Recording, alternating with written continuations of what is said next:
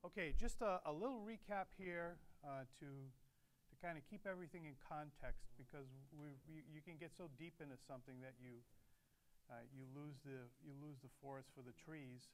So this epistle is written to Hebrews who were they were Hellenistic. So there were two sects of Hebrews around this time, Jewish people. There were Palestinian Jews and there were Hellenistic Jews. The Hellenistic Jews were those obviously who had been influenced by Hellenism, by the Greek culture. They spoke Greek, they lived Greek lives, and uh, they were more affluent and they were more open to to the uh, the different all the different thinking that came in with Hellenistic culture.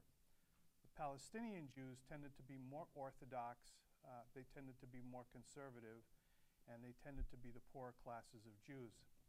So this letter, this letter, we don't know who the author was, uh, was addressed to Hellenistic Jews who had converted to, who had received Jesus Christ as Lord and Savior, and uh, and they were they were wrestling with some things.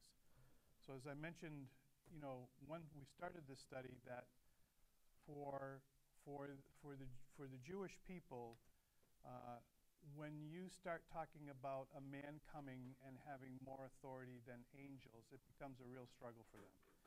Because most people don't know this, but on Mount Sinai, the law was mediated to Moses through angels, right? So there, and it, we looked at several texts that demonstrated that there were a plurality of angels on Mount Sinai who mediated the law uh, from God to Moses, and so angels are, are, a very, very big thing uh, with Jews, even with Jewish people, even to, the, to the, today.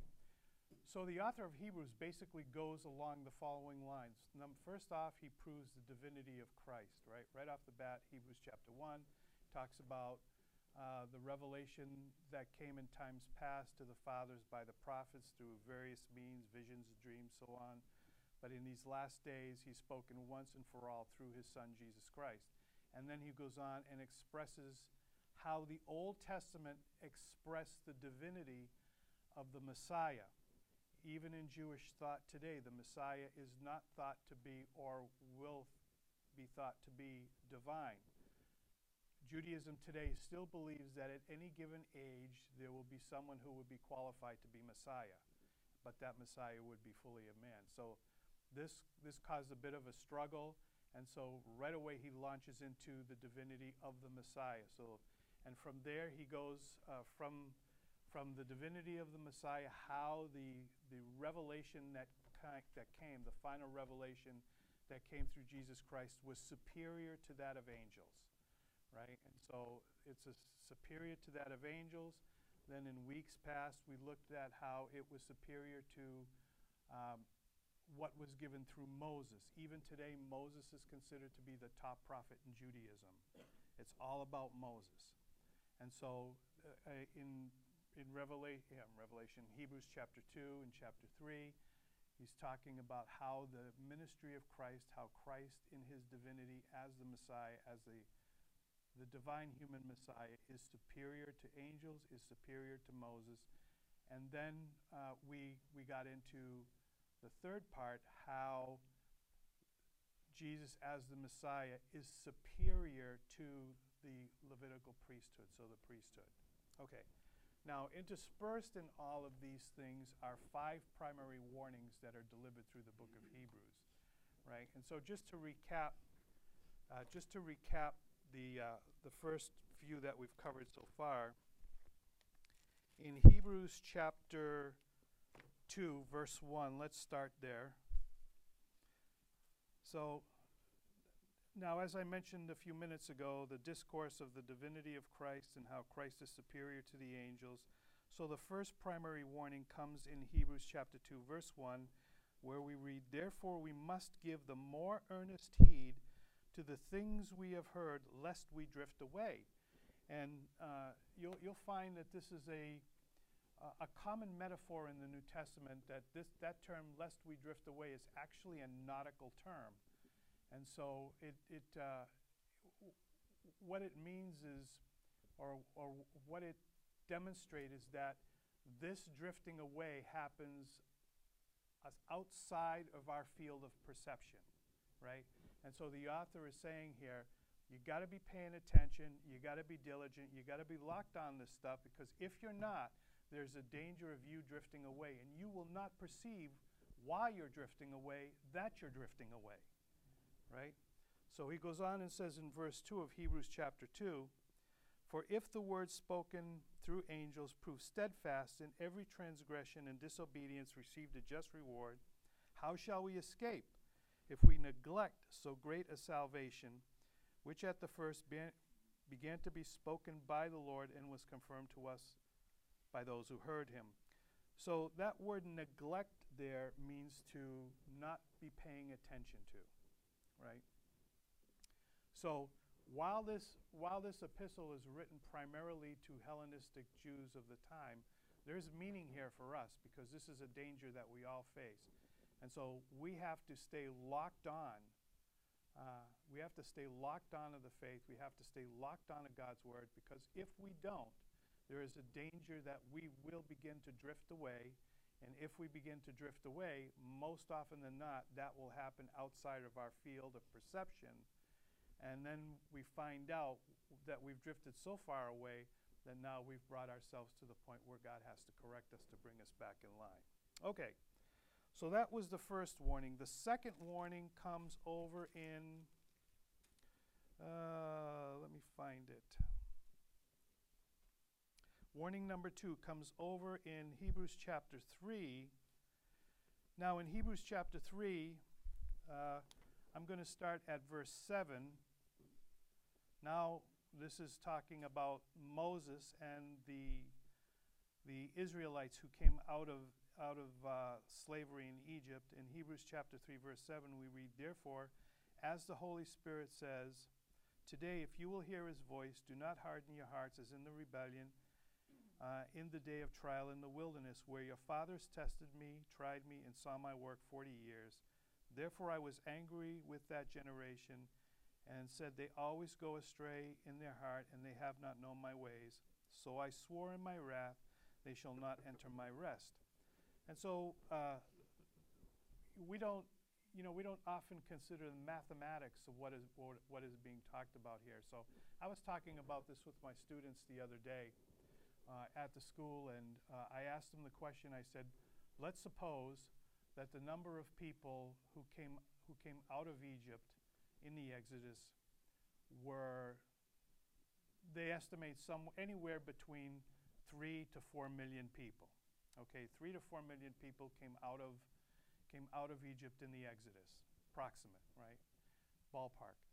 So I asked them, I said, how many of those, so let's assume that, let's, for ha-has, let's say four million people came out of Egypt in the Exodus. And let's say maybe two, two million of those people were under 18, were children under 18.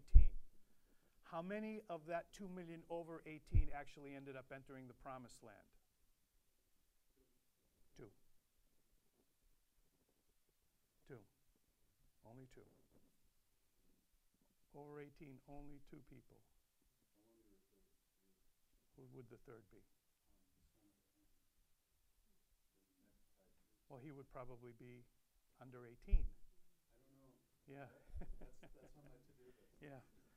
So, so, so, what the author is saying here is again, he's quoting from the Old Testament. If God is speaking to you that you should be in a place that you're not at, or that you're somehow lagging behind in your in your in the progress of your faith, God doesn't call us to just come and sit in a pew on a Sunday. He calls us into his service. He bought, he, bought, he bought us and paid for us with the blood of his son. He owns us. He's the master. We're the servant. He calls us, he calls us to serve him. That's top priority, priority one in our lives. But that can slip away. That, that priority in our mind and in our lives can slip away very easily in the busyness of life. So we are required to stay focused on God's word, to stay focused on what it is that He has called us to do. And so there was a reason why God brought the Israelites out of bondage in Egypt. He brought them out of bondage in Egypt because he had a task for them. One, they were to, first of all, go to Sinai, receive the law. They were to serve him, they were to be his people. But God was going to send them into the land to wipe out the Canaanites. You see? God brought them into Egypt to increase their strength sufficient enough to go in and conquer the land and take possession of the land that God had promised to their father Abraham. Right? But they forgot that. In the wilderness, marching around in the wilderness, they forgot all about that. And so, so the quote there is if you're hearing something similar, if you're hearing God say to you, look, you're really not where you ought to be by now, then pay, then that's God saying something to you. Listen to that voice because you may not hear that voice tomorrow, right? Okay, so that brings up warning number two in Hebrews chapter 3, verse 12. Beware, brethren, lest there be in any of you an evil heart of unbelief in departing from the living God. Now, these words are, there's nothing in here that is spoken to unbelievers, but it's spoken to believers. An evil heart of unbelief um, in departing from the living God. So it's talking about it's this whole process of slipping away. The, you know, the, the theological term is apostasy, slipping away into apostasy. Uh, but exhort one another daily while it is called today, lest any of you be hardened through the deceitfulness of sin. Okay, so these are things that they needed to be diligent about, and this is something that we need to be diligent about. Okay, so he continues on, and now he launches into, in the next, in the next chapter, he launches into the discourse on how the ministry of Christ as the Messiah is superior to the Levitical priesthood, the priesthood of Judaism. But he has to stop, and he has to stop, and he has to bring another rebuke against them because now he's getting into the discussion of this priesthood called the Melchizedekian priesthood. Right? So this is this is a whole other ball of wax and it's all on a, a whole other level, but he feels that they aren't ready. He has to stop because they're not ready to take in what he's about to say about this priesthood of Melchizedek. So, um, jumping ahead to Hebrews chapter 5, verse 12, we read, For though by this time you ought to be teachers, you need someone to teach you again the first principles of the oracles of God, and you have come to need milk and not solid food. So, by this time in their faith, they should have been teachers. They should have grown to the point where they were actively discipling new converts. They, had, they, were, they should have been taking their role in, in discipling new converts, but they had regressed to the point of spiritual infancy again. You see, that's what happens is if you're not moving forward, you're moving backwards. There's no, there's no static position in Christianity. Either you're going forward or you're going backwards. There's no in between. He goes on and says in verse 13, For everyone who partakes only of milk is unskilled in the word of righteousness, for he is a babe. But solid food belongs to those who are of full age, that is, those who by reason of use have had their senses exercised to discern both good and evil. Therefore, uh, leaving the elementary discussion of the elementary principles of Christ, this is Hebrews chapter 6, verse 1, let us go on to perfection, not laying again the foundation of repentance from dead works and of faith towards God of the doctrines of baptism, of laying on of hands, of resurrection of the dead, and of eternal judgment. So notice here, notice here that the author is saying it's time to move past this stuff. You guys should be way past this stuff. Now look at that list again. Uh, he says they're elementary principles. These are like Christianity 101 principles, right? This is the, the, the ground floor of the faith as far as knowledge goes. Um, repentance from dead works, faith towards God, doctrine of baptism, laying on of hands, resurrection of the dead, and eternal judgment. How many, how many believers do you know today that could accurately discourse those principles? and talk about them. Go ahead. Laying on hands. What does that The laying on. Yeah, yeah. It's basically con- consecrating. It's like how you consecrate someone to the mi- to the work of the ministry, right? So th- it's not only the consecration, but there are prerequisites before you can consecrate. So if you want to look at something like that, you can look at the way this, the seven deacons in the book of Acts, I think it's Acts chapter 6, how they were selected to serve. Okay? All right. Okay. At least that's the answer that I'd give you off the top of my head. Okay? So these are elementary principles, but look at what he says in verse in verse um, in verse 3 and this we will do if god permits. So for years i read that as well you know we got to do other things now and if i get time i'll get back to it in the future. But that's not what that verse is saying. That verse is actually saying that god may not permit you from advancing that God may chastise you in that way by neglecting His word, by neglecting, you know, His call, that He may lock you into a state of spiritual immaturity. It's got nothing to do with salvation, but it's got everything to do with rewards. Yes. So to parallel uh, Kadesh Barnea and going into the land, God may decide that you're going to go on a 42-year journey, Yeah. and that goes nowhere. Yeah. Yeah. So this is a this is a this is a big thing, right? And we talked about we talked about well, o- you know, okay, so I'm locked in spiritual immaturity. I'm still going to get to heaven anyway, so you know what? What does it matter? You know, but there's a real there's a real loss there. First of all, there's a loss of the fellowship that you can have with God here and now. I mean, it's real. It's tangible. You know, it's tangible, you know, and and and God God God speaks to you not not in an audible voice, but he speaks to you through providence. You know, I mean, you just know when God has done something, you know. But you have to have the spiritual sensitivity to pick it up and to notice it. Okay.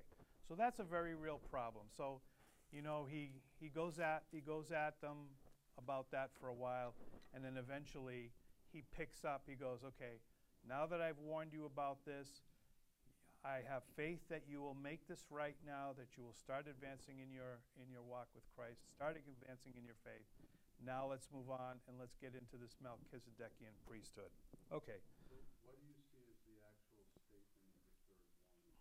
What verses? Uh, 5, 12, and yeah, yeah.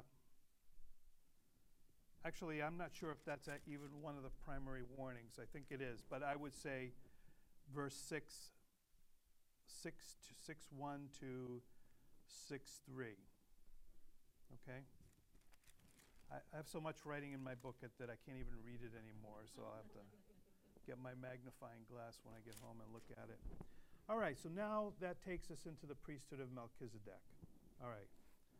So he he goes back into that and in Hebrews chapter 7 verse 1 For this Melchizedek king of Salem priest of the most high God who met Abraham returning from the slaughter of the kings and blessed him to whom Abraham gave a tenth part of all first being translated king of righteousness then also king of Salem meaning king of peace.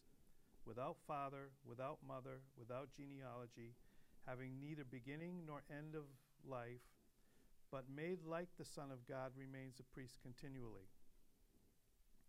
Now consider how great this man was, to whom even the patriarch Abraham paid a tenth of the spoils.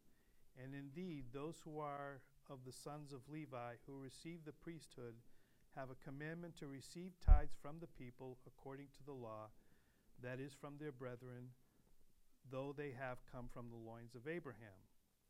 But he whose genealogy is not derived from them received tithes from Abraham and blessed him who had the promises. Now, beyond all contradiction, the lesser is blessed by the better. Here men receive ti- mortal men receive tithes, but there he receives them, of whom it is witnessed that he lives. Even Levi, who received tithes, paid tithes to Abraham, so to speak, for he was still in the loins of his father when Melchizedek met him. Okay, so so now the author is demonstrating to them that this priesthood, this Melchizedek Melchizedekian priesthood, is superior and supersedes the priesthood of Levi, the priesthood of Aaron. Now, think about this for a moment. The, the Levitical priesthood, wh- who was the Levitical priesthood for? Was it for all mankind? The Levitical priesthood was restricted to the Jews, right? So, what priesthood was there for the Gentiles? Doug? There was no priesthood, or it was all pagan priesthood. Okay. False gods. Well, well, actually, yeah. Well, actually, if we consider that the priesthood of Melchizedek goes all the way back to Adam, then there was a priesthood. So there was a priesthood in in effect, and that priesthood was high, was it was higher than the priesthood of Levi, right? And so and so it starts with Adam and progresses forward. And it was a priesthood that was superior because even the priesthood of Levi paid tithes to that priesthood through, through Abraham. So it was a superior priesthood. And, and it preceded the Aaronic priesthood. And so we talked about this over the last couple weeks. You know, Jerusalem at this time was a Jebusite city, and this Melchizedek, this guy, Melchizedek is not a name, it's just a title. It means king of righteousness, right? And so there was a, a succession of priests who walked in this line, this Melchizedekian priest line. And just like the Levitical priesthood, the priesthood could only pass from one generation to the next upon the death of the current priest, right? So we looked at that over the last two weeks. Okay. All right. I'm just cramming like a bunch of stuff in here. But yeah, you should go back and see the videos if there's a ton of stuff in there that I'm going over. And so so this priesthood, this Melchizedekian priesthood was superior to prior to and superior to the Levitical priesthood. Okay. All right. All right, now let's pick it up at verse 11. I'm going to get through this chapter tonight. Therefore, if perfection were through the Levitical priesthood, for under it the people received the law, what further need was there that another priest should arise according to the order of Melchizedek and not be called according to the order of Aaron? Okay, and so and so even, you know, you asked me last week, I think, or 2 weeks ago, what do the what do the what do what's current Judaism's thinking about this Melchizedekian priesthood. Well, if you read the commentaries, what you find is they believe that that the Melchizedekian priesthood actually morphed into the Aaronic priesthood because it had to, because they wouldn't be able, it wouldn't fit into their theology that you have this priesthood that precedes it and supersedes it running concurrently at least for a time, right? Okay. All right, so, okay, verse 12 For the priesthood being changed of necessity, there is also a change of law. For he of whom these things spoken belongs to another tribe from which no man had officiated at the altar. And so the, the priests, the Levitical priests, came from the tribe of Levi. Jesus came from the tribe of Judah. No priests come from the line of Judah. Judah was the line of kings, Levi was the line of priests. But interestingly enough, Melchizedek, th- that Melchizedek that Abraham encounters back in Genesis chapter 12, or is it? I think it's 14 maybe.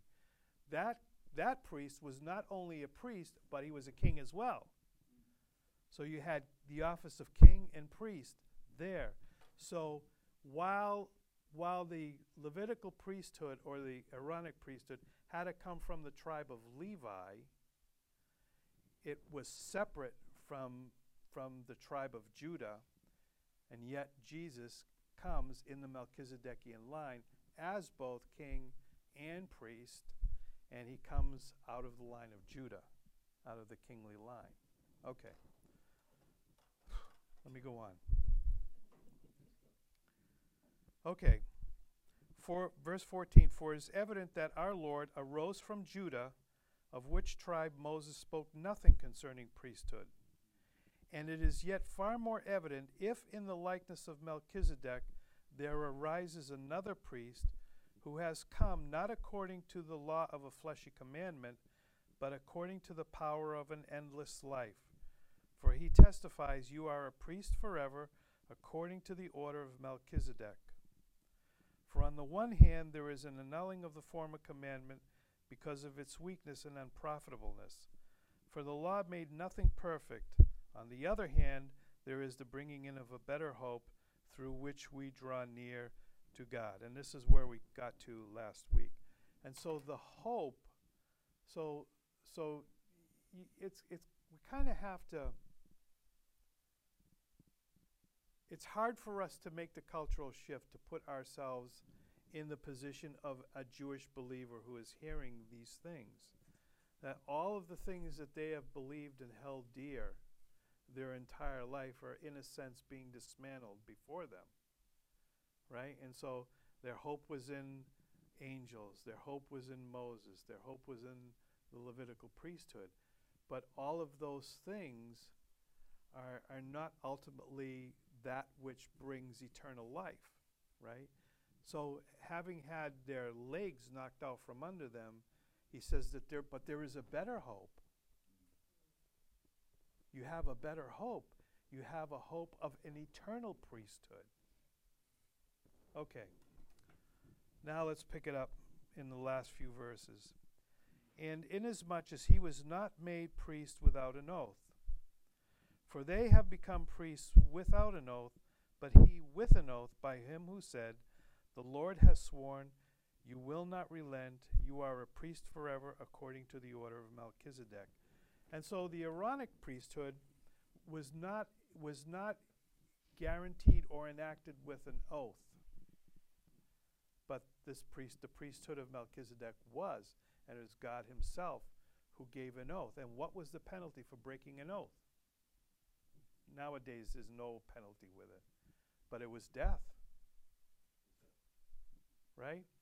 And, uh, you know, the, the whole concept of the covenant, right? I mean, mm-hmm. I've heard you say it from the pulpit a multitude of times. You cut a covenant, right? When you cut a covenant, it involved blood, right? Because the parties in the covenant were swearing by a blood oath that if either one of them broke the terms of the covenant, the one who was the offended party had the right to take the life of the one who broke the covenant. And so, and so God here, the Father, is putting his very character behind this promise that this priest, this Melchizedekian line, which is both prior, superior, and supersedes, brings a far better hope than the hope of the Levitical priest line. Okay.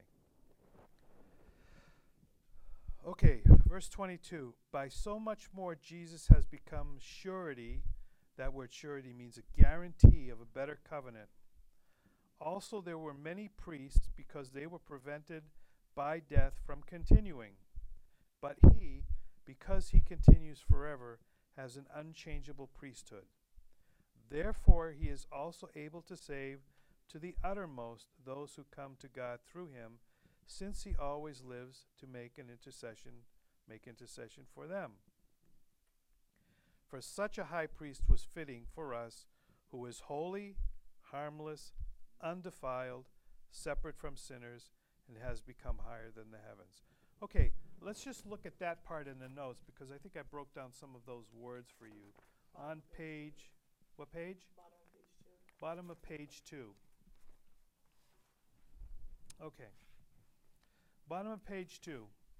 I'll just read those verse and comment on, you know, what I did with the words there.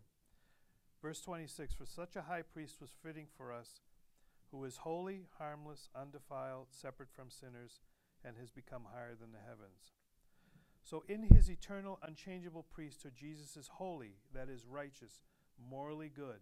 Men, even at the best, try to be good, but often fail. This could never happen with Jesus. He is harmless, that is, no guile, no, no ulterior motive, and no duality, right? We all know what duality is, and we've, expe- we've experienced duality, and there are times that we are, we can, you know, we, we can be dualistic in that, you know. I think everybody knows what I mean. Undefiled, he was never corrupted by sin, separate from sinners in a class all his own, because he has no sin nature, higher than the heavens, he has been given the highest place of honor. Verse 27 Who does not need daily, as those high priests, to offer up sacrifices, first for his own sins, and then for the people's. For this he did once for all when he offered up himself. Since he has no sin nature, and therefore no sin, he does not have to offer up sacrifices on, behalf, on his own behalf before he, he approaches the true Holy of Holies. We will see when we go further into the book that Jesus did, with his blood, need to cleanse the heavenly tabernacle. Which is interesting, right? And you start thinking about the heavenly. So we know that the tabernacle in the wilderness was a copy and shadow of the true tabernacle in heaven.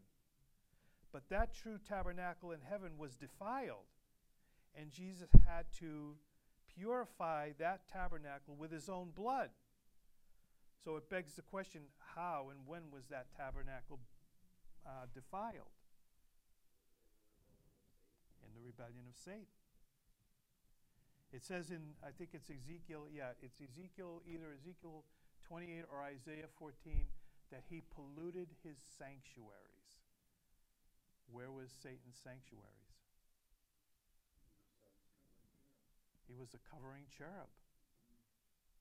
The covering cherub. So it was necessary that Christ, with his blood, should also purify the heavenly tabernacle. We'll see that. He gets into that later on here in the book of Hebrews. It's really interesting stuff. Okay. He offered up his own body as a sacrifice for sins on our behalf, and because that sacrifice was offered as part of an eternal covenant, it was only needed to be offered once and for all. Okay. Verse 28 For the law appoints as high priests men who have weakness, but the word of the oath, that is the oath of the Father, which came after the law, appoints the Son who has been perfected forever. Okay. So, let me just read the conclusion here. Going back to verse 25. Therefore, he is able to save to the uttermost those who come to God through him, since he always lives to make intercession for them. To save means to rescue and to heal, and to the uttermost completely, per- perfectly, or the superlative. No matter what you are going through or what you will go through in the future, Christ can and will rescue you from that. A person that needs to be rescued is a person who is no longer able to do anything to help him or herself. That's really our position, guys. We don't often think about it. That's our position.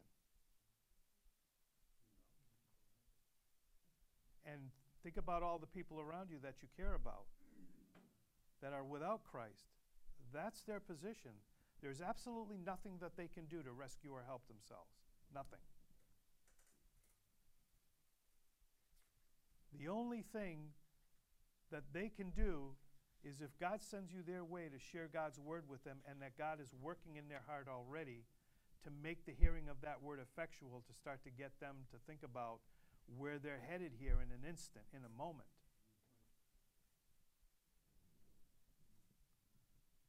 This happens along two planes that are interconnected, internal and external.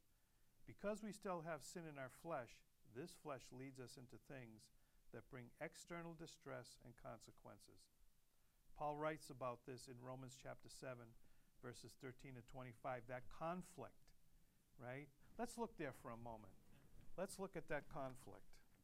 And it's like, oh, yeah, that's me all the way, you know?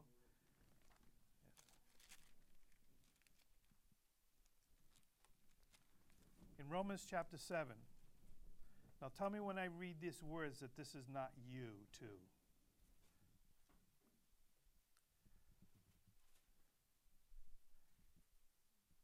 Just for some context here, uh, Paul is discoursing the law and the effect, what the purpose of the law was, and its effect on men, or its effect on those to whom it was given. The law was not given to us as Gentiles. We have no part in this. None of the law has any application to us as Gentiles. We were excluded from those covenants of hope. Okay, Romans chapter 7, verse 13. He's discussing all this, and he says, Has then what is good become death to me? Certainly not. But sin, that it might appear sin, was producing death in me through what is good, that is the commandment, so that sin, through the commandment, might become exceedingly sinful. For we know that the law, the law of Moses, is spiritual, but I am carnal, sold under sin. For what I am doing, I do not understand. For what I will to do, that I do not practice, but what I hate, that I do. You find yourself in those words? We all find ourselves in those words, right? If then I do what I will not to do, I agree with the law that it is good. Okay? All right. So that's as far as I'll go with that. But I think we're all familiar with the struggle. So so there is an external and internal consequence that arises when we fail to do what God has called us to do, right? We find ourselves under that kind of turmoil, right? Okay. All right. Christ, back to the notes. Christ can and will hear us. You can read in Paul's words the brokenness he felt for his sin. And then you can go and read the penitential Psalms. I've given you one there, Psalm 38. Our daily view of personal sins are like standing off in the distance and looking over the peaks of mountains. The peaks seem very far off and thus small. Then God visits us and shows us how big and the depth of our sin and its consequences. When you find yourself in this place, you really come to understand David's words. It's in that place, were it not for the grace and mercy of God through Christ, despondency and death would surely come.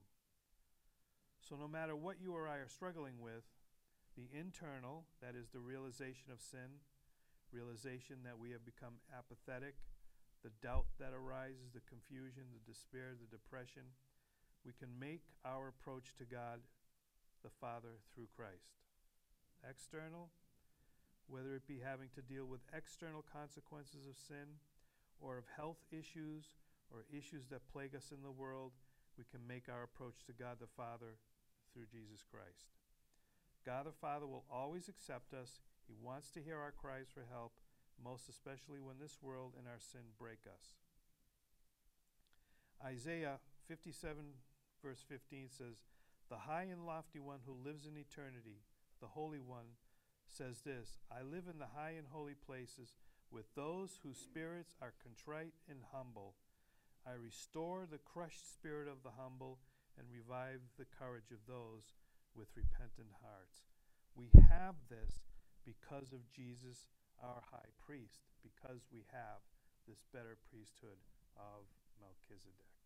Okay, that's as far as I'm going tonight. Next week, we'll break into chapter 8. was a lot of review because you can get lost in all of this, so it's important to try and keep everything in context. Okay, look at that. I'm done early. Any any questions? It's a lot to chew on. All the videos are up on the YouTube page. Um, They're great to listen to while I work. oh, I okay, do that. That's why I'm Good. here tonight. I All right. up that way. good.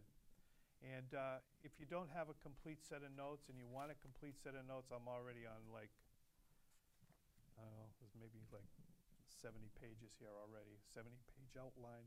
I think the whole outline of the book of Hebrews is somewhere around 250 pages. But um, yeah, I have it digital. So if you want it digital, uh, I'd love digital because now I don't have to print them for you, you know. But prefer digital too. Okay, all right. So what, as I said, what I've been doing is I've done a complete re There was, I think, probably four or five years ago, I preached verse by verse through the entire book of Hebrews. So I took those notes through that time. It took me one year to preach through the book of Hebrews. And I redid the study. I re exposited the text and I redid the study.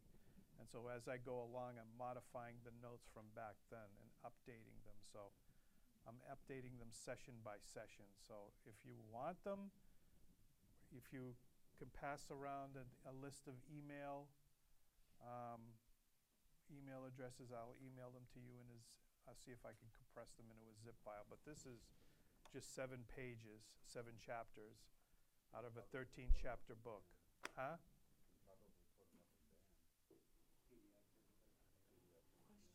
Is everybody here in band? The Grace, Sovereign Grace Church Band? Okay, well, you guys figure it out. Whatever you want me to do, I'll do. As long as I don't have to print. I'll talk with Roman, we'll figure out. a- Yeah, I just printed up a complete set for Al because Al wanted a set of notes, so, Sounds good thing. but, so. Any questions? Uh. I have a question, but not about this. Do you have Revelation, your Revelation notes on, on digital? I want those. Yeah. But I'm, I've redone a Revelation too. I've done a complete restudy of Revelation. Ooh, can we do And that I next? have figured out how that book flows. Can we do that next? Because I was talking Well, I don't about know. the We'll bowl judgments the other day. Okay, you always say that, everyone wants to do Revelations, but it's like your least favorite one to do. well, because that's the one that everybody always wants to do. you What about know? Ezekiel? I was thinking But, uh, do Ezekiel, Ezekiel. Isaiah, I've just been, spent the last year studying Ezekiel and But Isaiah. Ezekiel has a lot to do with Revelations. So we'll see. Um, you know, small groups are going to start up and stuff again, and we'll see. We'll see. Any questions? So I have a thought. Okay. I don't know if I have a response. in that, um, so Messiah's priesthood precedes and supersedes the Aaronic priesthood, but the Aaronic priesthood is going to be restored in the millennial kingdom to offer daily sacrifices Yeah. underneath the authority of Messiah. Right. So there's, there's a whole mindset shift for the Jewish people. I mean, this is talking, basically, the writer to Hebrews is trying to pull back the veil that Isaiah six put on the Jewish people. Make them, their hearts heavy, make their, them dull. Yeah. So But- he's un- uncovering things. But I and I and I think that's and that's absolutely true. But I think that there is a what he what the author is actually doing is un, is taking apart a biasness too, right? Right. So so you know if you're familiar with Judaism, you know it's all of those stories of Abraham and Gehenna and uncircumcised this and that, and you know that that uh, this one of the things that I'm studying in Ezekiel now is there are seven excuses when God is when God pronounces the third coming invasion of Babylon, right? So there were three invasions, right? Um, the, when he's announcing the judgment, he- he's actually going through seven excuses that in in no in Ezekiel. Seven excuses that the people bring as to why they weren't going to come under judgment, even though they had already been invaded twice by Nebuchadnezzar, right? And so uh, one of them was that they were not going to come under the judgment of God because of the righteousness of the fathers, right?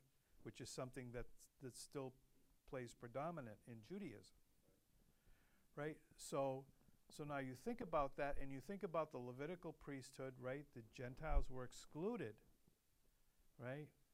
Uh, even though, even though in the temple there was the court of the Gentiles, right? But that had become what? It had become the marketplace. Mark money changes, this and that. So there was no room allowed for the Gentiles. But now, this priesthood of Melchizedek was a priesthood that was prior to the establishment of the Jewish nation uh, or the Jewish identity. And he's called a priest of God. So he was a priest not only on behalf of those who would be the seed of Abraham, but he was a priest on behalf of humankind. So this is a better hope. It's a better hope for us. We were no hope. We had no hope, right? And so I think the author is is taking apart some of their biasness and maybe their you know the the the exclusivity right? I mean don't get me wrong. They are the people of god no doubt. They are god is, that's the only chosen nation on the face of the earth. The united states is not the new israel. It's not a chosen nation by god right? Except for maybe destruction okay? But but aside from that god has a plan that he's that is been set in motion for all of humanity not just jews but gentiles as well. And th- he's having to recalibrate their thinking. I think that's part of what's happening here is he's recalibrating their thinking. It's not just you that god is interested in. He's interested in all men Well, there's plenty of Old Testament passages where God brings up the nations and how the Jewish people were to take God's word to the nations. Right? And they didn't. and they didn't. So, anyway, as far as Gump would say, that's all I have to say about that.